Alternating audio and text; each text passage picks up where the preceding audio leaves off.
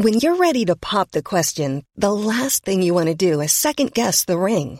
At Bluenile.com, you can design a one of a kind ring with the ease and convenience of shopping online. Choose your diamond and setting. When you find the one, you'll get it delivered right to your door. Go to Bluenile.com and use promo code LISTEN to get $50 off your purchase of $500 or more. That's code LISTEN at Bluenile.com for $50 off your purchase. Bluenile.com code LISTEN. Do you know a student getting ready to go to college? Or are you looking at going back to school yourself?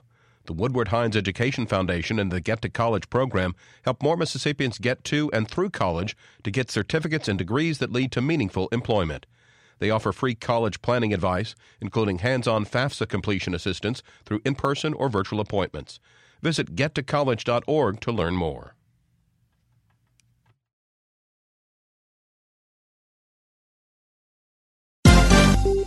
This is MPB News.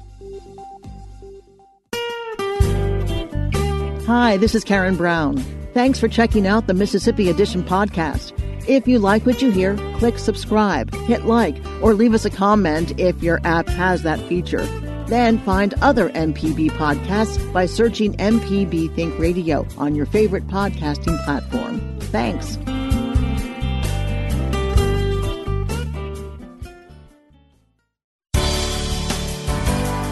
Good morning. It's 8:30 on Friday, March 5th. I'm Karen Brown and this is Mississippi Edition on MPB Think Radio. On today's show, community leaders in Jackson speak out as the city's water problems persist. Then Mississippi lawmakers send a bill to the governor that would bar transgender students from playing sports with their identified gender.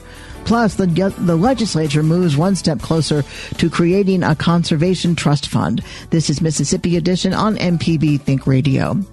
Residents in the capital city are still struggling with water problems more than two weeks after winter storms and freezing weather ravaged the system in Jackson. The entire city is under a boil water notice, and parts of the city have yet to have any water service restored. Residents have expressed growing exasperation over the situation as the city's tr- treatment and distribution facilities continue to face setbacks, including breaks and clogged screens. Aaron Banks represents Ward 6 on the city council and serves as president. Banks, who still doesn't have running water, tells our Kobee Vance he understands residents' frustration. Um, all I can say is let's pull together.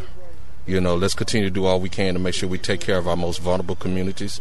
Uh, as long as we're dealing with this water issue uh, and dealing with contaminated water, I'm going to make sure that you know that we have tankers here and that we have bottled water provided for our constituents. Uh, uh, I want you know constituents specifically of South Jackson to know uh, that I'm going to be doing everything in my power to make sure that we mitigate a fix so that this doesn't happen again. Whether that means more reserve tanks, whether that means a bigger water main instead of 24 inch, maybe a 48 inch water main, uh, uh, we're going to explore all options, all options on the table uh, to make sure that we don't get this problem again. Now, people around here are hurting. What, what are your thoughts on the situation right now? Yeah, look, I mean, look, I turned my water on this morning and just got a trickle. I've been without water for three weeks as well. Uh, when I first got out here, uh, I was out here with snow still on the ground, and I was out here with that silver tanker so that people could be able to flush, you know, their toilets, you know, and, you know, I feel their pain. People hadn't been able to shower, been able to cook, been able to flush. Water is a main necessity and uh, you know, and I know a lot of people are complaining, uh, but the main thing I could do is do I, all I can with different organizations and partnerships such as this to make sure we get people their water. And you mentioned some projects, ideas that you have to, you know, try to improve the water situation down here in South Jackson in the future. Um, have you been in talks with uh, the mayor and other uh, city officials uh, the Department of Public Works too to try to see how to get those rolling and how to get those funded? Yeah, sure, sure. One, um, I know that the booster station on TV Road has been out of commission for some time. It is my understanding that that booster station was online. It, it would help alleviate some of the problems that we experienced. Uh, also, I'm asking questions about uh, uh if we had an additional reserve tank in deeper South Jackson located somewhere on Tor- Terry Road around the Brooklyn subdivision, you know, with their help. And so I know that the engineers released a study today, uh, some $48 million uh, that they're requesting from the uh, state. and uh, federal resources. But I think that uh, that request should exceed that. I think we should need to make sure that anything that we get, it helps to fix the whole problem, and not just throwing, you know, not just throwing a, a, a shoe at it. The city's water problems are emblematic of an old and brittle utility infrastructure. John Byrd, vice president of the Association of South Jackson Neighborhoods, says the system's problems cannot be solved overnight and expresses frustration towards state leadership.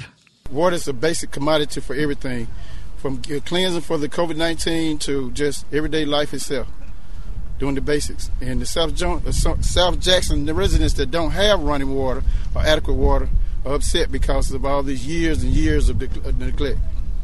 You know, um, some residents are having to uh, boil water where they can to, to try to take a bath. Um, they can't wash dishes in the normal water. Uh, what are, what are some stories you've heard from residents here trying to just uh, survive? From one extreme to the other, especially those who are disabled or the elderly, they're really catching it hard. With COVID 19, which is a virus, when we talk about safety, that's a big issue in making sure that everything's sanitary. How can you have sanitary conditions without the basics, which is water? You know, the governor just a few days ago took away this uh, many of the ma- uh, mask mandates that he had spread across the state. You know, does that feel like another slap uh, that, at, at, this moment? That's not only a slap. That shows that the governor doesn't understand science and human and humanity. This disease uh, or this uh, COVID nineteen is not a Republican, Democrat, or have or have not situation. It's a basic quality of life he, which is the governor, could also activate the National Guard anytime he wants in a crisis area. It's not the city of Jackson, it's the capital of Mississippi that's under siege. And for all your listening viewers out there, I'm going to say this again. This is the capital of Mississippi that's under siege. We have a governor who refused to help the capital of Mississippi. And you know, uh, have you been able to talk with the city officials uh, about the water situation here? Yes. Um, in those conversations, does it sound like things are uh, going to be able to turn around anytime soon? No, it, it, took years of neglect and, and, and, and uh, loss of revenue and loss of a good comprehensive plan. So no, I already know for a fact that it's not going to change or turn over, overnight. That's why we're asking for the state and the federal level to come in and do their parts. Because apparently the governor does not want to comprehensively work with the, the locals in order to make sure the capital of Mississippi is on cue. Water tankers stationed by the Mississippi National Guard have been providing residents with non-potable water for bathroom needs for over a week now. Coming up, Mississippi lawmakers send a bill to the governor that would bar transgender students from playing sports with their identified gender. This is Mississippi Edition on MPB Think Radio. Hey, this is Larry Morrissey with the Mississippi Arts Commission. I'm one of the hosts of the Mississippi Arts Hour, the arts interview show on Think Radio. We talk with visual artists, musicians, writers, as well as people who help bring the arts to their communities. We hear about how each artist learned their craft and get some insight into their creative process. You can hear the Arts Hour every Sunday at 5 p.m. on Think Radio, or listen anytime by subscribing to the show through your favorite podcasting app.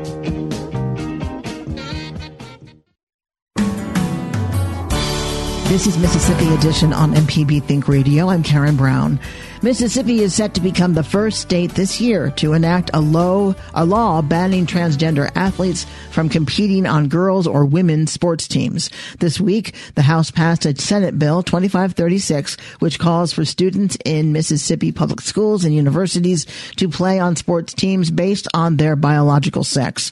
Representative Becky Currie presented the bill on the House floor. Girls deserve equal opportunities to experience the thrill of victory, but allowing males to compete in girls' sports place them at disadvantage and destroys their athletic opportunities. Girls shouldn't be spectators in their own sports. Women fought long and hard for equal athletic opportunities.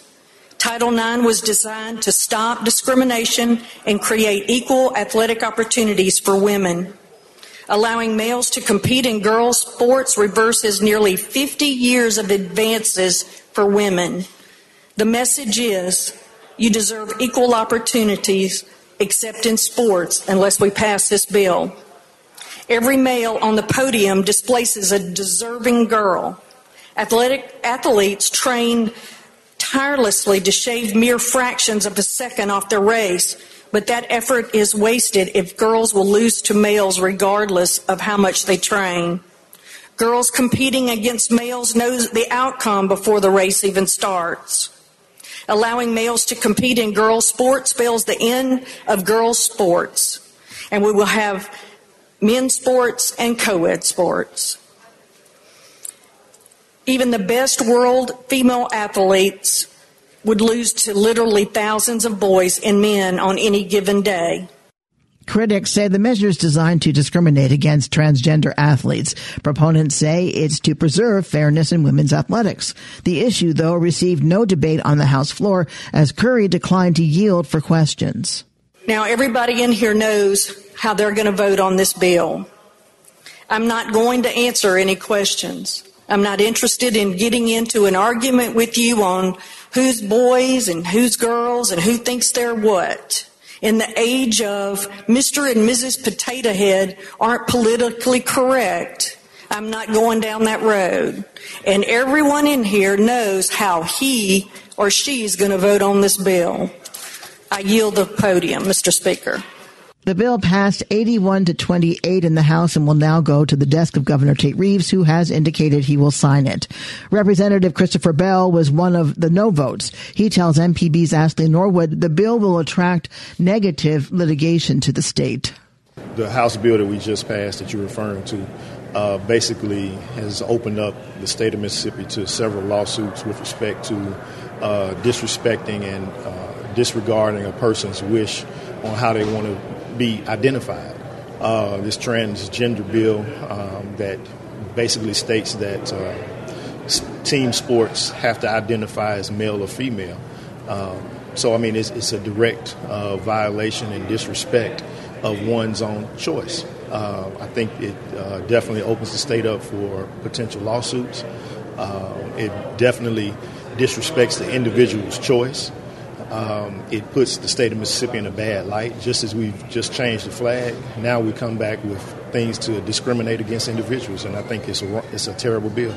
You got some people who say they wouldn't consider it a discrimination because, for example, you, you hear uh, Representative Currie earlier today talk about, you know, it's not fair that women could be potentially competing against men because of their biological everything. They you know, there's no competition. Do you understand her? That's still that's, that's even more disrespect. I mean, how do you how do you think a, a, student athlete or a female athlete on any basketball team, soccer team, or baseball team feels when she says that she can't be as competitive as a male?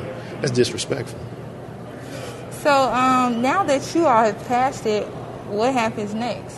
Well, I think it'll end up going to conference, or it may be signed into law by the governor, um, which again you know, we have bigger issues that we de- that we should be dealing with in this state. Um, you know, we can barely keep DHS together. Uh, we can barely operate our prisons. Uh, we can't even give our teachers a pay raise, a decent, uh, fair wage. Uh, our state workers. I mean, we have terrible. I mean, a ton of issues that we should be dealing with, other than some transgender bill disrespecting the wishes of an individual. Do you think this is an issue in Mississippi? Or it's not an issue. It's not an issue in Mississippi. It's not an issue.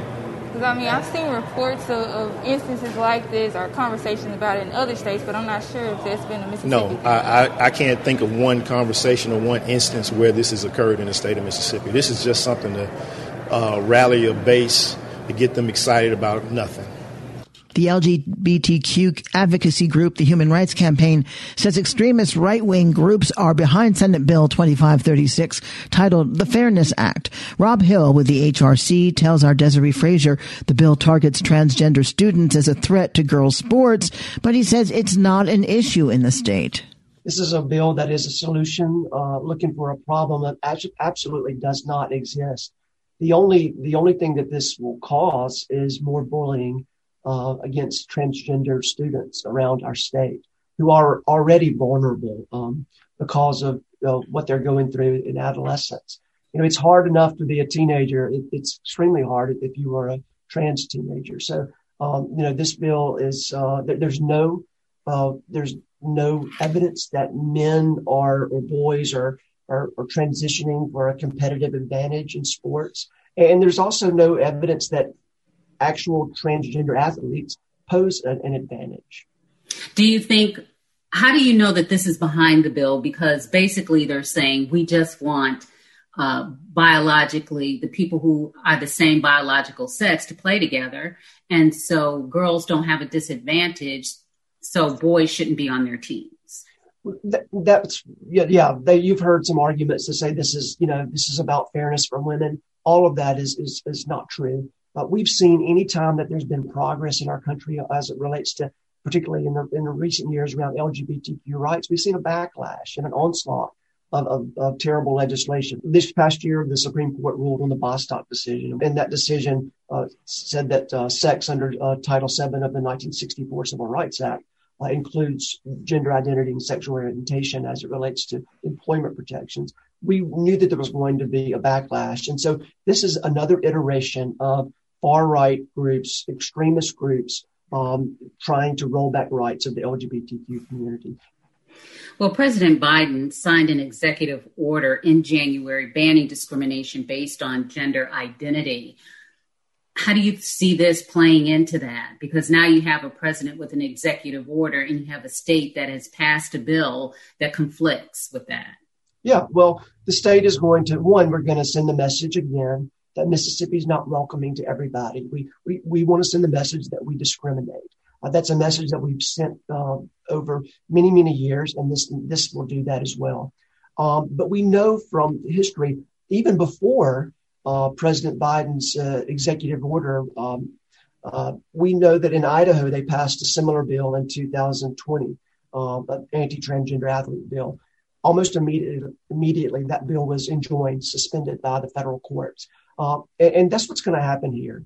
It's going to cost us money in the courts and it's going to be uh, suspended, uh, just like the, the uh, Idaho bill, because that was ruled to be anti uh, LGBTQ, anti transgender specifically. It was meant to dis- discriminate, and that's exactly what this bill is doing in Mississippi. And, and we feel confident that the courts will rule uh, in in the favor in, in our favor, and and that means that everybody should be included, uh, including transgender folks. The author of the bill, Senator Angela Hill, she said that she had been getting uh, calls from coaches requesting um, that legislation like this be put in place. You have said that there's no evidence that this is an issue in Mississippi, but how do you know that for sure?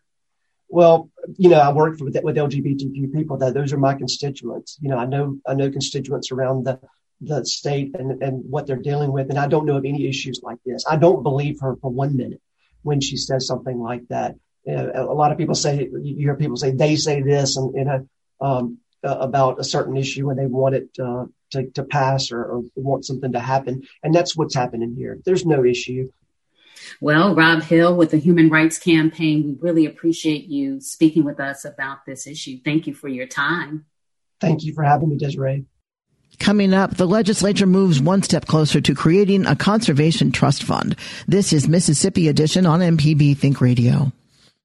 Hi, I'm Walt Grayson. You can now listen to the wild, weird, and wonderful stories of Mississippi with Mile Marker. Some of the big names that travel up and down the highways, obviously Elvis and Johnny Cash, and you have Jerry Lee Lewis, Carl Perkins. Join me as we hit the roads of Mississippi on Mile Marker. Johnny Cash suggested that Carl write a song called Blue Suede Shoes. That was all kind of created with Aaron Amory. You can listen by going to mpbonline.org slash radio or by using your favorite podcasting app. This podcast is a local production of Mississippi Public Broadcasting and depends on the support of listeners like you. If you can, please donate today at mpbonline.org. And thanks. This is Mississippi Edition on MPB Think Radio. I'm Karen Brown. Legislation creating an outdoor conservation trust fund is going to the Senate floor after clearing committee earlier this week. If passed, House Bill 1231 would create the Mississippi Outdoor Stewardship Fund to be managed by a board of trustees with voting members appointed by the governor and lieutenant governor. The bill is also supported by members of the Mississippi Outdoor Stewardship Coalition. Alex Littlejohn is with the Nature Conservancy. He shares more about his group's advocacy for the measure essentially what it is, Karen, is it's a it's an allocation of a portion of sales tax associated with the purchase of sporting goods items, and that can be anything from camping and hiking to walking and jogging down to uh, hunting and fishing. takes those funds uh, up to 15 million a year, puts them inside of a trust fund that then can be divvied out based on a, a grant application process to support conservation and outdoor uh, recreation opportunities from south of Memphis all the way to the to Gulfport. Give so us an example of what state. kind of uh, grant program or, or a grant application would look like. Sure. So I'll I'll kind of use Georgia as an example. They're the most recent state that passed similar legislation. Mississippi is one of only two states that do not have a similar fund. Louisiana is the other one. But Georgia in 2018 passed similar legislation. They were able to generate $20 million the first year. They established a grant application process by which um, entities like the Nature Conservancy, Ducks Unlimited, Wildlife Mississippi, Delta Wildlife, Foundation for Wildlife, Fishery and Parks, as well as city and governments could put in for to support projects. And some of the projects they supported were maybe an expansion on a WMA or a wildlife refuge or restoration needed or reforestation needed on any of those public lands. But also it supported the establishment of uh, new city parks or new walking trails. And they actually went as far as established blue trails. So that's essentially like a, a paddling trail on a river. And they also supported private lands conservation. So, for instance, in Mississippi, a private land uh, project could be helping to increase the number of dollars that come down for private land conservation from the federal farm bill. And then what, what that does is that takes maybe a uh, a million dollar uh, application million dollar application to the stewardship trust fund, but it may leverage four to five million dollars from the farm bill to support private lands conservation. Now, how would this support working farms? Because that's not Well- considered recreation.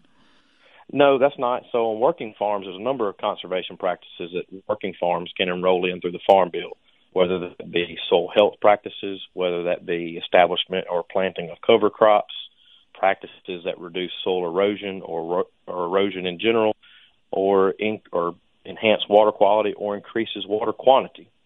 And that that could be any of those components. Those are already supported by the Farm Bill. The problem is in Mississippi, we're limited by the amount of funds we can bring down to Mississippi for those types of projects because we don't have a state dedicated funding source that we can use as match that can then be leveraged. The and ha- that's the biggest thing. The House overwhelmingly approved this. Um, the vote was 117 to 2. That's overwhelming. And yet, right. the Senate right. now considering it. I know Lieutenant Governor uh, Delbert Hosemann has some some real concerns about this. Does it involve taking money away from the general fund? Well, let me back up and just tell you that we couldn't be more thankful for the support we saw in the House.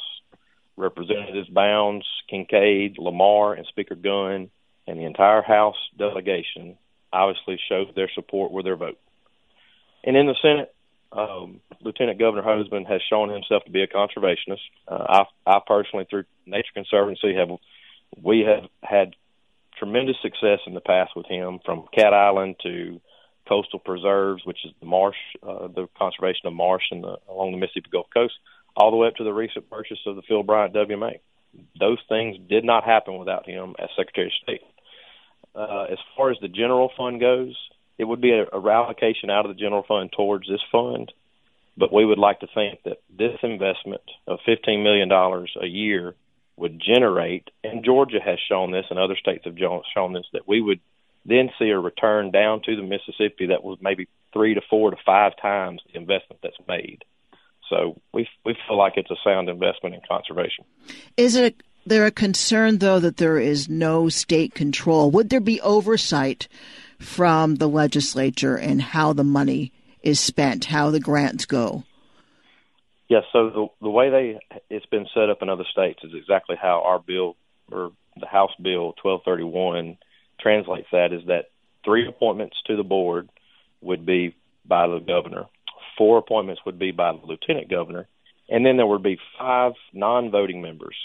All the appointments I just mentioned would be voting members, and then there would be five non-voting members that are essentially the state agency heads over the agency of nat that that can run the natural resources in the state of Mississippi. Commissioner of Ag, Department of Marine Resources, Forestry Commission, as well as Department of Wildlife, Fishery, and Parks. You said $15 million uh, a year. How does that translate into dollars for Mississippi? You talked about the benefits to land and recreation, but what is the turnaround in terms of dollars themselves? So 15 million essentially is half of what we understand to be half of the revenue generated off of sales tax associated with the sales of sporting goods items based on Department of Revenue uh, information that we've gotten. That 15 would be an investment that would then be leveraged to federal pots that are available that we cannot pursue at a pace and a scale that we deem matters that can move the needle. And that 15, if we had it, could be leveraged three to four to five times that amount back to Mississippi. Well, again, this is House Bill 1231 being considered now by the uh, state legislature's Senate. And we've been speaking with Alex Littlejohn. He is the state director of the Mississippi chapter of the Nature Conservancy. Alex, thank you so much for explaining it to us. Thank you. This has been Mississippi Edition on MPB Think Radio. Thanks for listening to the Mississippi Edition podcast from MPB News and MPB Think Radio. Don't forget to subscribe if you haven't already, and if your app lets you, leave a comment or review. We really do appreciate it. Remember, you can always get in touch with MPB News on Facebook and Twitter, and fresh episodes of the podcast are posted every weekday morning. I'm Karen Brown. Thanks for listening. This is Mississippi Edition from MPB Think Radio.